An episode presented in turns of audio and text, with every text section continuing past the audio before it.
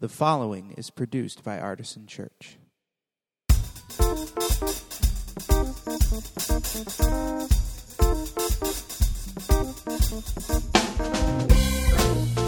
Welcome to the Artisan Church Podcast, a weekly broadcast of Artisan Church in Rochester, New York. To learn more about Artisan Church or to support the ministry, visit www.artisanchurch.com.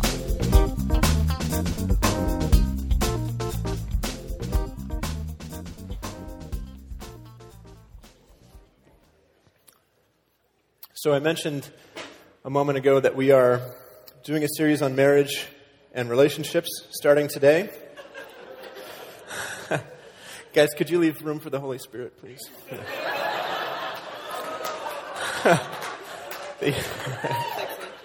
Yeah, uh, the Holy Spirit is actually actually eight inches. um, at least that's what they told me at uh, Roberts Wesleyan College. So. Um, um, so we're at, the beginning of each of these weeks.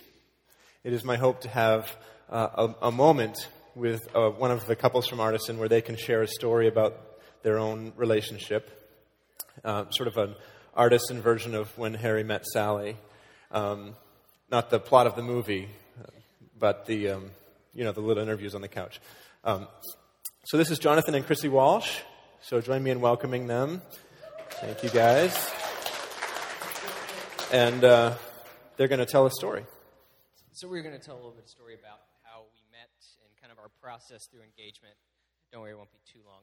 Many of you guys have heard it, or some of you guys have. Um, you might have heard the right or wrong version, depending on who you got it from. Uh, so we'll try to tell you kind of what happened, and uh, I guess she'll start. Okay, so the first time we met actually was at a Campus Crusade meeting. Um, we went to school together, and I uh, came at the very end of the year because I was in freshman year. I was looking all year for a campus fellowship, and so I came at the end of the year to a really small fellowship that was filled with a lot of sarcastic introverts, and they, of course, didn't speak to me because they're introverts. And um, but one did, and this is the one that did, and that actually stood out to me that he actually came and like said hello. So it was just sort of the beginning of our friendship. So then, uh, that was end of freshman year. Uh, I got one letter from her over the summer, and I didn't know what to make of that. I was just being friendly. I wasn't actually trying to go on to them. We So- had watched Wallace and Gromit together at the end of our freshman year with Yes. a friend, and it was just like, oh, this is a friend who likes the things I like. I wasn't. I got a handwritten letter from a girl. I'm just saying. So, uh, so then uh, we uh, kind of uh, it was uh, a lot of the relationship in early college is just over instant messenger, which we were wondering. We had the conversation if it's now called AIM. We're not sure what the kids are calling it these days. We call it instant messenger, and so where that's where a lot of our relationship developed. And this is where the, the description of the story separates about what I interpreted the relationship to be, which, and then what she did, and we were hanging out. My my version is that we were friends that liked hanging out and talked on instant messenger, and uh, some of us thought that maybe the relationship was a little bit more than that, and then Well, some of us called it kind of, sort of, kind of dating, which is kind of dating. So we were kind of, sort of. so.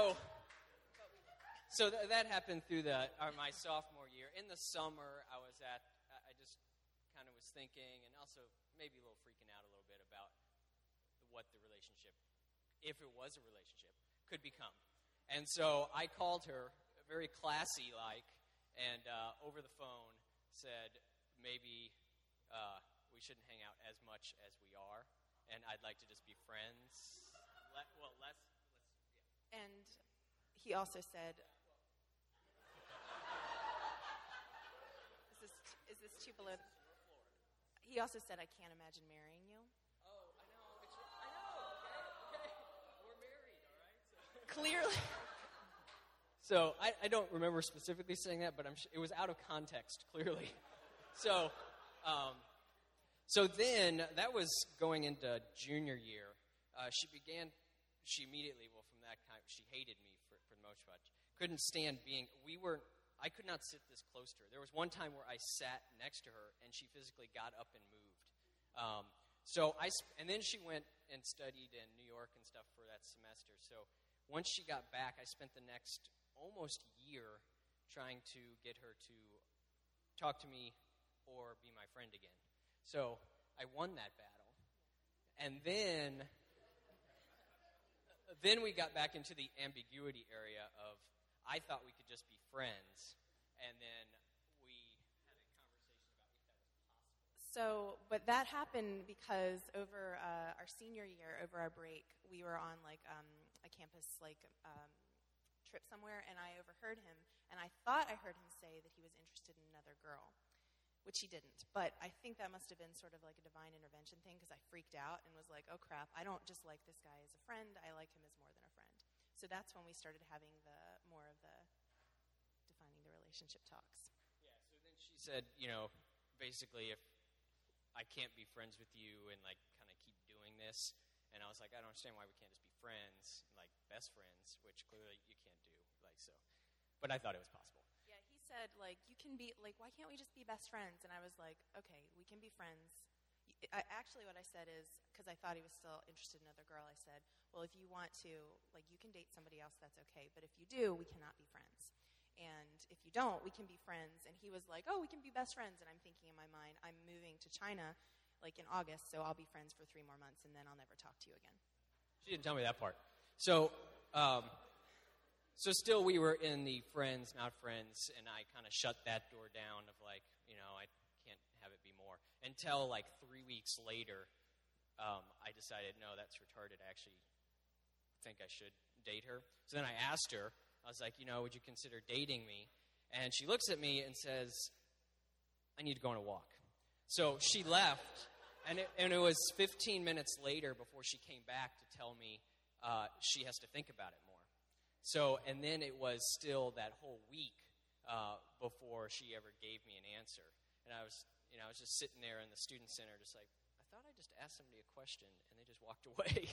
so, um, but eventually, she said yes. This was actually, the walk was a really wonderful moment. It was like a savoring 15 minutes of, this is great. I love being in this position.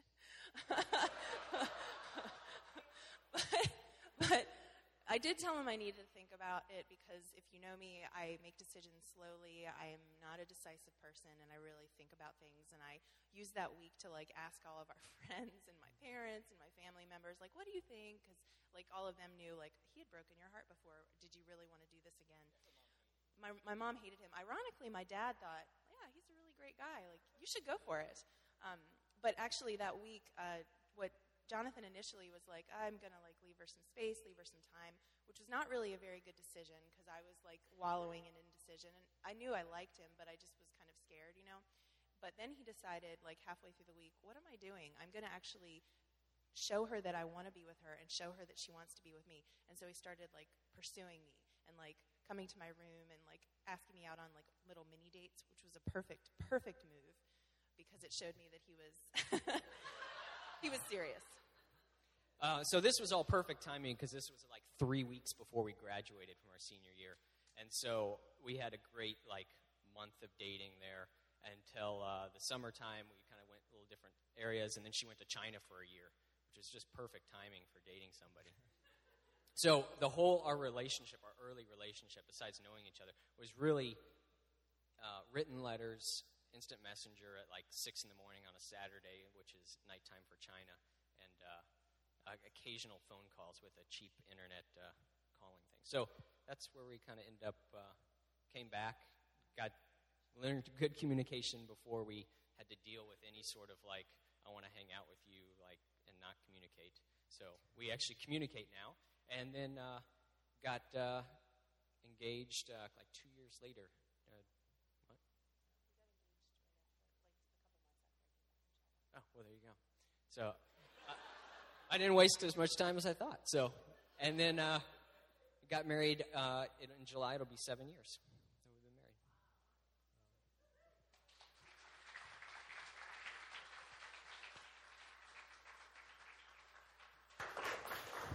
Thank you, guys. That was uh, that was great. Um. I probably can't tell you anything about marriage that they didn't already just tell you in one way or another, but. Um,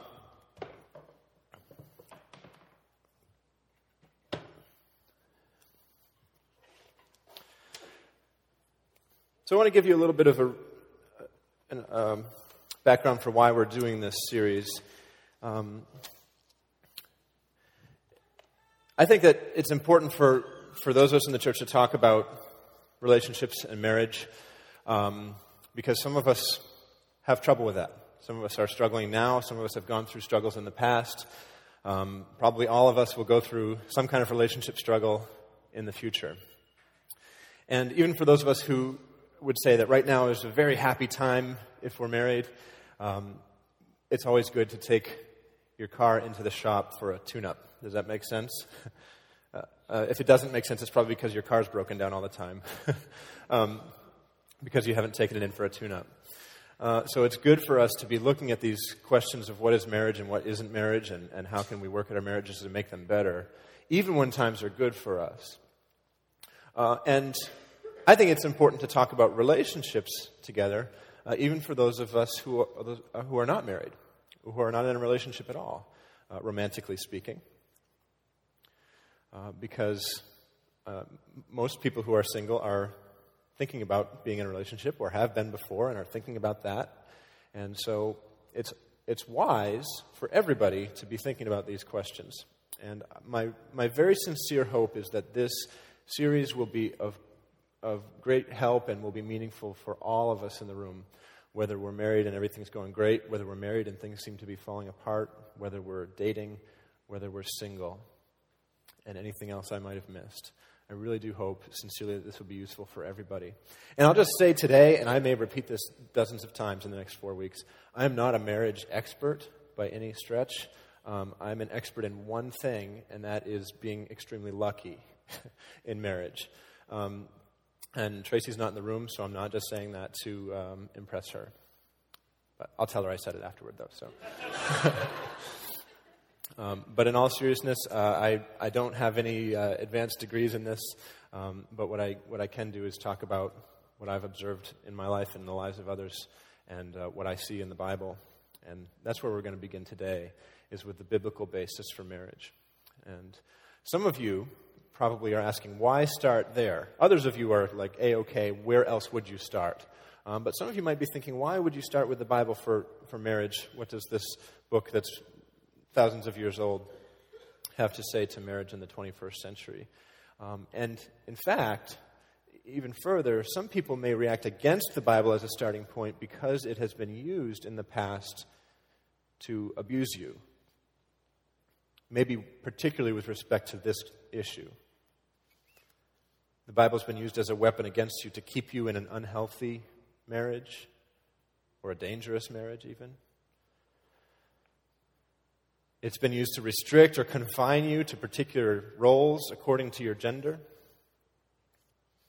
It may have been used to browbeat you about your sexual failings and uh, how they may or may not relate to eternity and all the things that will happen to you when you get there. Um, and so let me just say to those of you in the room who would say, Yes, that's been my experience with the Bible, that I'm really sorry. I'm so sorry that somebody has used this book to hurt you, to harm you, rather than to heal you, or to condemn you rather than to redeem you. Uh, and you need to know that at Artisan, and actually, in fact, in our entire family of churches, um, we are a people who believe that the Bible is a beautiful, divinely inspired gift from God, and it's the very best way for us to understand the life that He wants for us. And we consider it authoritative in matters of faith and central to our lives. But we are not fundamentalists. Not here at Artisan, not in the Evangelical Covenant Church of which we are a part. And I always want to encourage you, even exhort you, to say, please use and read the Bible with care and with intelligence and with, with a sensitivity to the Holy Spirit. Let me say a little bit more about what I mean to read the Bible with care. You know, even though we have this very high view of what the Bible means to us theologically, I've, I've just said that, and I, I make no apologies for, for the Bible as our central tool in the faith. We do have to understand that the, the expression of God's will that is found in here must be read in, in context, quite simply. You have to keep an eye on what the Bible meant before you can understand what it means. Does that make sense? In fact, I had a, a, college professor once who said this, and this might be a little shocking to you, but, but let it sink in. The Bible doesn't mean what it says, it means what it means. Right? Some of you are going, that's splitting hairs. That's putting too fine a point on it. Sorry. In other words, it's not just enough to say, the Bible tells me so all the time, right? Because does it really? the Bible contains many different types of literature, genres, categories of literature. Which one is the passage that you're reading today? Sometimes the Bible shows us something, sometimes the Bible tells us something. Which one is it today? Do those questions affect how you interpret the Bible? Yes. Yes, they do. And specifically, when it comes to marriage, not everything that the Bible shows us happening in marriages is something that we would want to emulate. Is that right? That, you know, Solomon had lots of wives, dozens, hundreds. Does that mean that we also ought to all have lots of wives?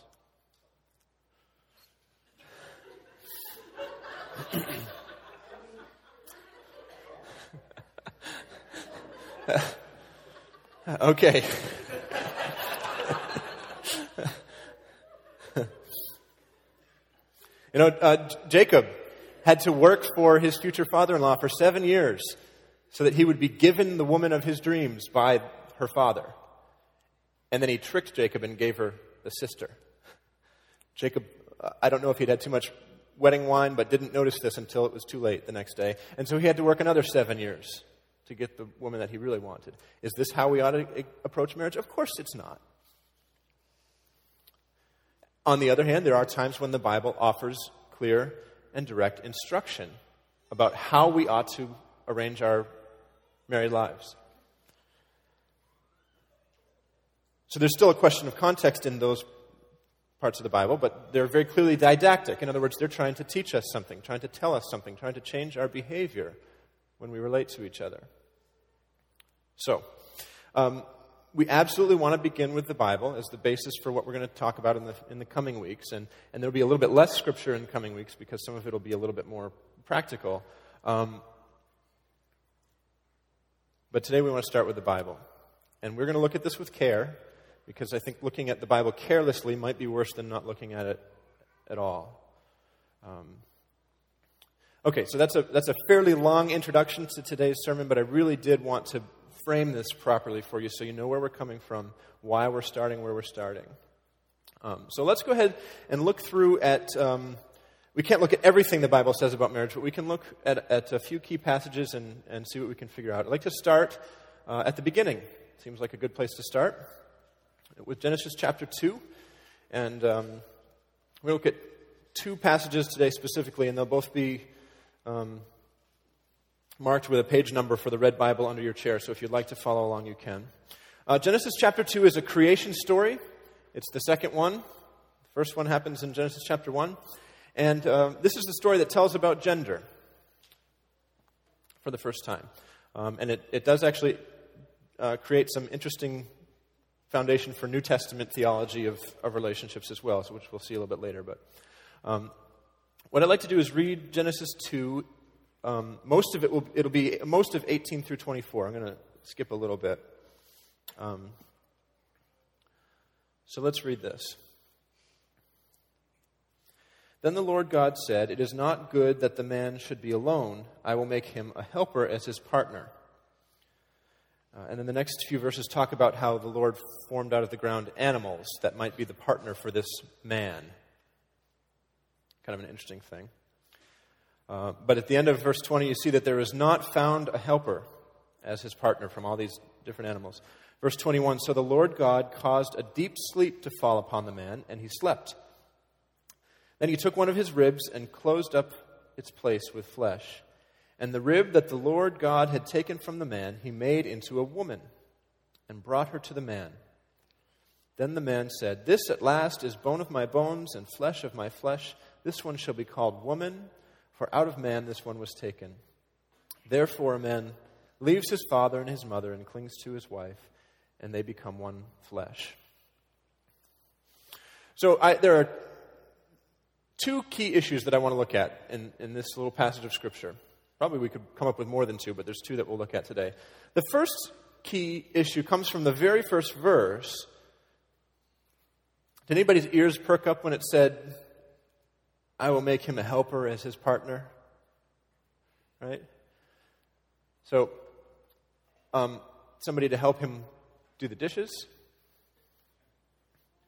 somebody to help him raise the children, somebody to help him not have to have Taco Bell every night? Is this what the Bible means when it says that essentially, we see after this verse, that Eve became the helper of Adam? Well, I, I, I hate to get um, too inside baseball when it comes to the ancient languages, but let me tell you what this word means, right? The word ezer is the Hebrew word for helper. It's used 21 times in the Bible, right? Can you guess how it's used? Of Eve, it is used twice. Three times in the Bible, in the Old Testament, it's used to describe um, Israel's military allies coming to be a helper to the, the people of God. And 16 times in the Old Testament, the vast majority of the uses of this word helper are used of God, describing him as the helper of Israel. So, gentlemen, if you want to use Genesis 2:18 to explain to your wife that she is to be your helper, you must remember that biblically that word means that she is a helper to you in the way that God, your creator, is a helper to his people. So that's a little bit holier of a calling, isn't it, ladies? See what I mean about you have to be a little careful when you read these texts? And then the second key issue in Genesis chapter 2 is in the last verse that we read, verse 24. Therefore, man leaves his father and his mother and clings to his wife, and they become one flesh. Which is kind of an interesting thing to, to say. Um, perhaps, perhaps this is a euphemism for the uh, act of consummating a marriage. But I think it's a even more than that theological statement about what happens when two people make vows to one another. That they used to be two and now they're now they're one. And that's why in the in the marriage ceremony, uh, which I have the great privilege of doing sometimes, is one of my favorite things to do as a pastor it says, what, what God has joined together, let no person separate. Because in that act, there's, there's a, a, a union. Now, it, of course, it does not mean that you have to toss your own identity out the window, that if you're a husband, that that's all you are, that you no longer are an individual, but you're only part of this marriage. And then if you're a wife, you have, you, you know, you can't do anything else but, but be a wife, and, and that's who you are. This is not intended to be uh, a, to speak about the identity of the individuals going away. It's, it's, it's intended to talk about a new identity that forms together when two people are married. And so, you know, it, it, it lends a little bit more seriousness to the nature of this relationship than maybe we would be prone to give it in 21st century America. Again, we're not going to use that to attack you, and, And we will talk about divorce in the fourth week, fourth week of this series. And uh, I'll just kind of ruin the surprise. We're going to talk about that in a, in a grace filled way uh, and look for, for opportunities for restoration and grace and healing. Um, we'll get there. Um, so let me talk fairly quickly about some other, um, some other examples of, of marriage in the Old Testament. And these examples are a little bit different from the Genesis 2 one, uh, because I think these are, these are from parts of the Bible that are intended to be read as historical narratives, not as a theological creation story. Okay? You see the distinction I'm making there? You see what I'm saying without really saying it? Um, this, these, the following examples would be something that I would consider historical events. Right?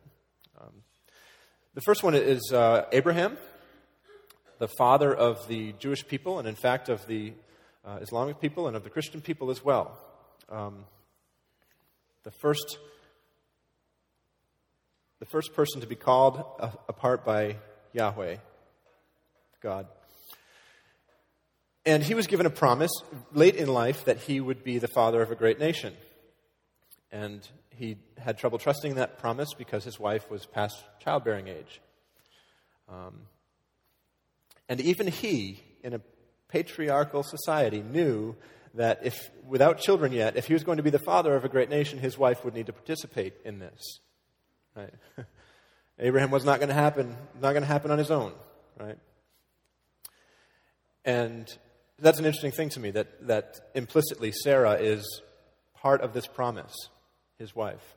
And in fact, when they try to circumvent this, when they try to opt out of that by um, using Sarah's servant, that takes them outside of the will of God. It, it, it, sends them down a road that they were not supposed to go. Right? And God has grace in that road as well, and uh, we, we can read about that in the Bible too. Um, but Sarah needed to be part of that. Interesting. Um, second thing is, uh, is marriage under the Mosaic law. After this Abrahamic people had been um, formed and shaped by God, and, and uh, many, many, many years later, the law was given to Moses, and, the, and this law was intended to govern all the people of Israel. And what the law did was uh, elaborate and regulate the concept of, of wives as property. Chattel would be the, the technical term there, right? Um, now, this is a product of the ancient Near Eastern culture, that wives were property. Does that mean that God wants wives to be property? I don't think that's what it means at all. I think it means that God is incarnational, meaning He's present and real among us wherever we are, at whatever time we live, and that God will work in and around the cultural trappings that we, we have. Right? Context matters, culture matters. You look at this stuff. God is there working through our shortcomings. And so the Mosaic Law provides some guidelines and boundaries for how husbands ought to treat their, that particular part of their property known as their wives. King Solomon, I already mentioned, lots of wives because he had lots of money. Again, is polygamy God's great idea for marriage? I don't think so. But polygamy was the idea of marriage that existed at the time of King Solomon. And so the, the rule among the Hebrew people was you can't have more wives than you can afford to support. So God's shaping and guiding what I think is a, an important process, uh, policy about marriage. But He's there, present. Just as He's here present now with all of our screw ups and all the things that we have backwards about what marriage ought to be. And then uh, King David, very famous story of King David's adultery, um, and you can read that in the Bible. And the, the only point I'll make about that right now is that his original sin of adultery um, resulted in him going cascading down with cover up after cover up. And eventually it turns into murder and, and plotting and lying and, and deceit. And it's just uh, there's a, there's a fairly obvious moral lesson there, I think, about what happens when you when you take one step in the wrong direction. Your choices are either take a step back toward what's right or take another step down in the wrong direction. You're, you, we're always in motion, one way or the other. Um, okay, so that's, that's a very quick primer in Old Testament marriage. Um, and I'm running out of time here. I'm going to try to go a little quicker here because we still have to get to one, one more passage. Um, marriage according to Jesus. We are Christians. We believe that Jesus' teaching is the, is the highest calling that we have in our lives, and so we need to, to think about that as well.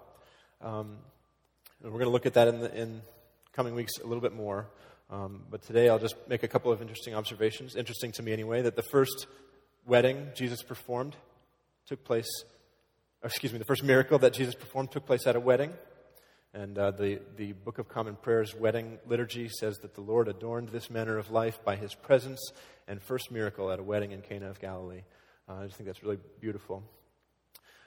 Um, we talked about David's adultery. Well, Jesus was dealt with the issue of adultery as well when, when some Pharisees and teachers of the law dragged a adulterous woman literally from the bed in which she was committing her sin before Jesus, and he chose not to condemn her.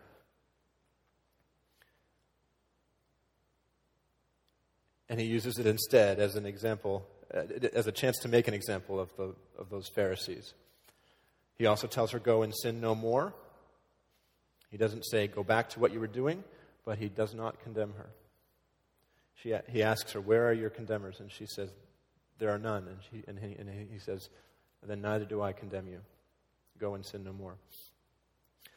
Um, and so we'll, we'll talk um, more about this concept of grace uh, when it comes to sin within the, the um, marriage relationship in coming weeks.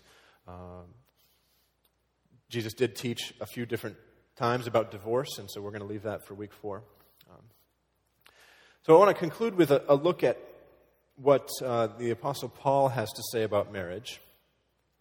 Um, and the reason I want to do that is because, as I said at the outset, sometimes the Bible shows and sometimes it tells in the writings of Paul, we have some pretty clear telling going on. He's telling us what the nature of this relationship ought to be, and so I want to I want to deal with that. Um, Ephesians 5 is where we're going, and there's a couple of other passages in the New Testament that have similar content. And it's some of the most explicit teaching about what Christian marriage should look like, and yet I think it's also some of the most widely abused parts of the Bible. So I want to take a look at it and, and talk about it. Um, so we're going to look at Ephesians 5, uh, starting in. Well, I won't tell you what verse we're going to start in just yet. Uh, it's on the screen. Um, that's great. I got, I got to talk to the guy who makes those slides. You ruined the surprise. Um, it's me. So, just to, I wanted to show you something very quickly. What, what the um, what the original, not the original. We don't have the original copies of these Greek texts, right? We have handwritten copies of copies of copies. Uh, we could talk at length about how exact and precise these are as compared to other ancient literature. The short answer is very. Um, but still, we don't have originals, and um, we don't have them broken out by sentence or paragraph or section. We've talked about this before, right? Now, you can, you can figure out from the grammatical structure of the language of Koine Greek where the sentences are likely to start and begin, but you still are left with, to your own devices, to figure out where the paragraphs should start and begin. You have to look at the completeness of a thought, and just like you do. So, um, Avila, would you show that next slide? This is an example of what you might see. This is the passage we're about to read, um, written out the way it would come to somebody uh, looking at an old manuscript of the Old Test of the New Testament. Right now, they didn't have the crappy font Dakota handwriting in the, uh, in the ancient Greek world. Um, but it was all written out in capital letters without spaces. Just a big block of text. Okay? So, as I've said to you before, the section headings in your Bible are an editorial decision. We believe one thing about the inspiration of the Word of God, we believe another thing about the inspiration of Bible translators and editors. Okay?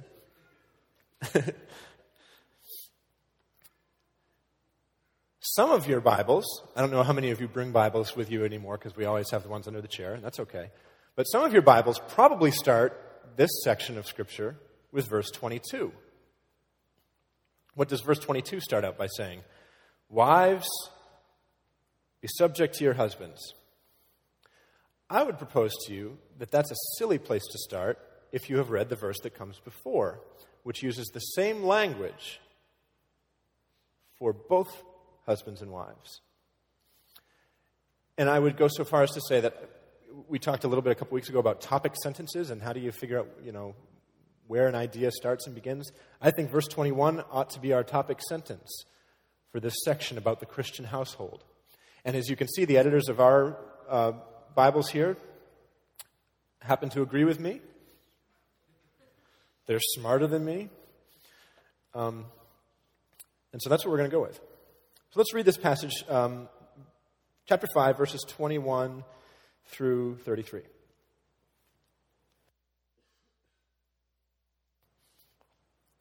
Be subject to one another. Sometimes some translations say submit to one another, out of reverence for Christ. Wives, be subject to your husbands as you are to the Lord. For the husband is the head of the wife, just as Christ is the head of the church, the body of which he is the Savior. Just as the church is subject to Christ, so also wives ought to be in everything to their husbands. Husbands, love your wives just as Christ loved the church and gave himself up for her, in order to make her holy by cleansing her with the washing of water by the word, so as to present the church to himself in splendor, without a spot or wrinkle or anything of the kind. Yes, so that she, the church, may be holy and without blemish. In the same way, husbands should love their wives as they do their own bodies. He who loves his wife loves himself. For no one ever hates his own body, but he nourishes and tenderly cares for it, just as Christ does for the church, because we are members of his body. We are parts of his body, the body of Christ. And here he quotes Genesis 2:24. For this reason a man will leave his father and mother and be joined to his wife, and the two will become one flesh. This is a great mystery, and I am applying it to Christ and the church. Each of you, however, should love his wife as himself and a wife should respect her husband.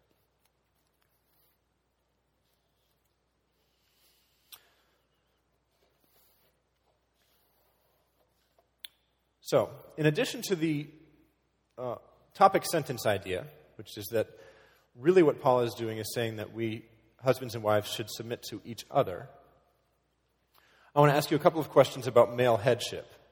Male headship is sort of like predestination. You can't say it's not in the Bible. The words are there on the page. But you can maybe quibble a little bit about what it means. but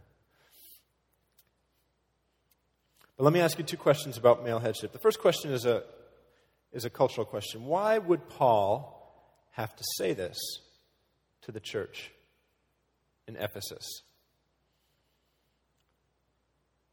in the year 60 or 70 AD?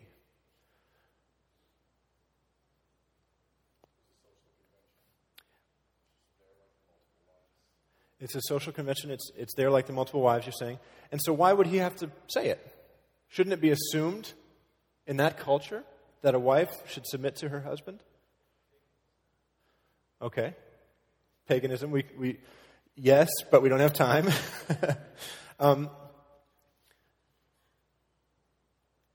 I think he's doing the same thing that he was doing with the polygamy and with any other kind of cultural thing that maybe is not the most healthy thing for us. He's saying, here is how to do that in a way that is now explicitly Christian. Wives need to submit to their husbands. That's the way the culture works. But let me frame that for you a little bit, is what Paul is saying. So the first question is why would he say that? It's sort of a rhetorical question. Why would he have to say that? The historical answer, by the way, is because the Christian church was starting to turn those conventions on their head and it was, it was going too fast and causing strife. Okay? But we won't get into that either. Second question How does he characterize the role of the head, that is, the husband? In what way is the husband to be the head of his wife? In the same way that Christ was the head of the church, which was to suffer and die for her. To care and love so much as to give up everything.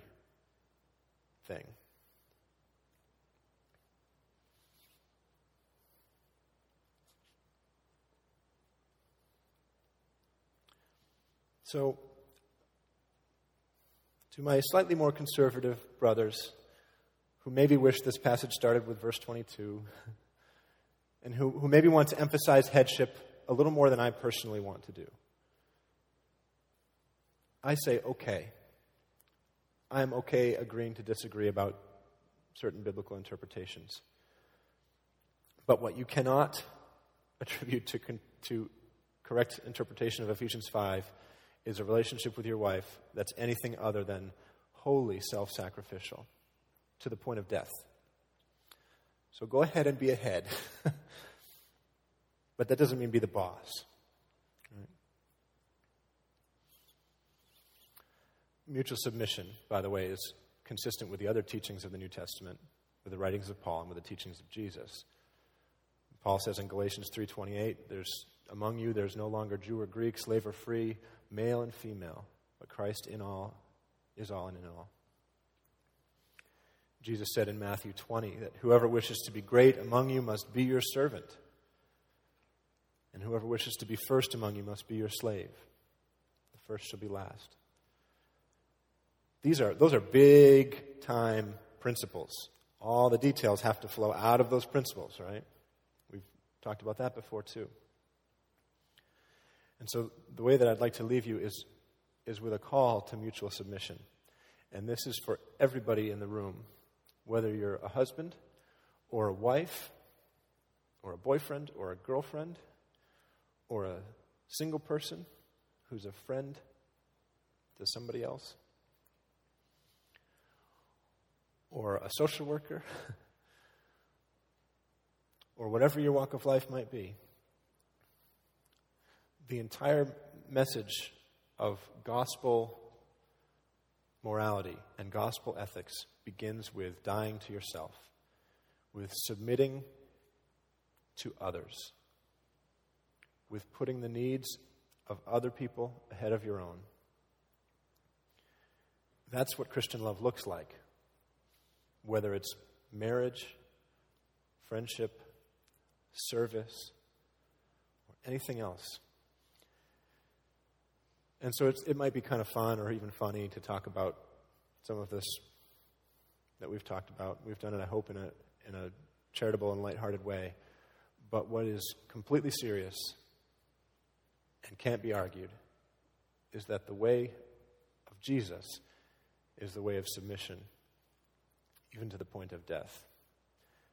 And so that is why I want to start with the Bible, because that concept is the foundation for all that we're going to talk about for the next few weeks. So let me ask you to pray with me. God, thank you, uh, as always, for these words from the Bible, from your word. And we pray that uh, in all our efforts to apply these words and to understand them and to teach them to others and to receive them from others, that that we would be first humble and um, willing to speak to one another openly. And we pray that your Holy Spirit would be the one that teaches us, be the one from whom we receive uh, your word. And in all our relationships, whether they are relationships with a spouse, whether they're romantic or platonic, whether they're with friends or strangers. May we have the courage to do the things that we need to do so that those relationships would be in harmony with your will, which is that we should submit to one another out of reverence for Christ. And it's in His name that we pray all these things. Amen. Um, I really apologize. We're going a little bit long and uh, I still need to talk to you about one or two things before we bring the children back in. Um, I, I, need to ask you to be in prayer uh, as a community for a couple of families who are um, really experiencing some hurt right now. Um, many of you know Christina Shands, and uh, her sister, uh, about a week ago, uh, who was in early stages of pregnancy, her water broke and she went into labor and delivered a baby, but they were not able to save him. Uh, and so Christina's sister and her whole family are feeling a pain right now that is unimaginable. And so let me ask you to be in prayer for them. And then the other thing is that um, two nights ago, uh, one of our friends here at Artisan, somebody who used to attend here, hasn't been probably in about a year or so, uh, but Paul Schiffer, we knew him as Schiff, um, was in a skiing accident and died. Uh, and so his family is in uh, profound turmoil. And he was a, a primary caregiver for his wife and one of his daughters, both of whom have chronic fatigue syndrome and need some pretty serious attention and so they're they're uh, they're really in pain right now.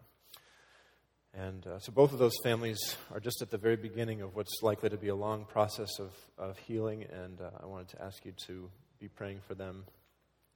I'm going to do my best to pray for them right now, um, but please do be remembering them in prayer um, beyond just today's service.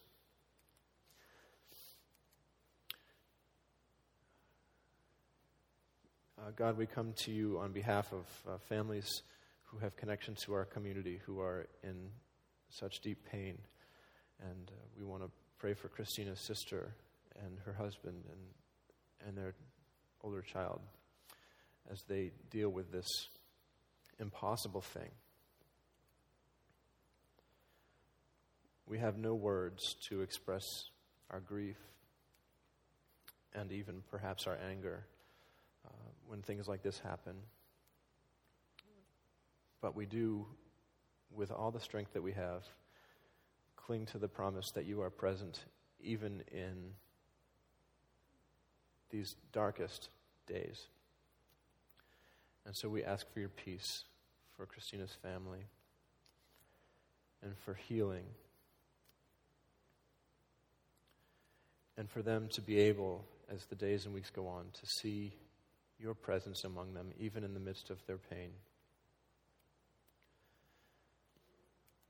And uh, for the Schiffer family, we uh, lift them to you, having lost their dad and their husband, and ask the same for them that in the midst of a pain that most of us can't quite even imagine,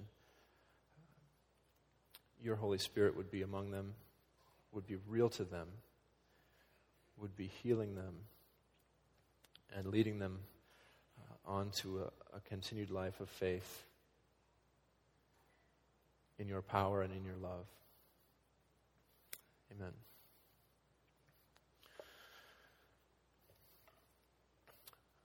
Well, even in the wake of uh, that kind of pain, I want to invite you to come, especially in the wake of that kind of pain, I want to invite you to come uh, and participate in the Lord's Supper, receiving uh, body and blood of Christ in the form of our bread and, and in the cup uh, as food for your souls. And sometimes our souls need a lot of food. And as an act of remembrance in the death and resurrection of our Lord Jesus Christ, uh, come and you can tear a piece of bread and dip it in, in either wine or juice, whatever is appropriate for you and, and for your family. And receive the grace that He offers to you.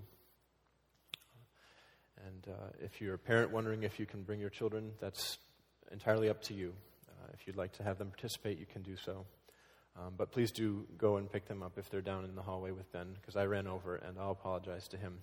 Um, but he, uh, he and Tracy actually are probably ready to see you if you're a parent. um, so let's continue to worship him and uh, come to the table as he calls you.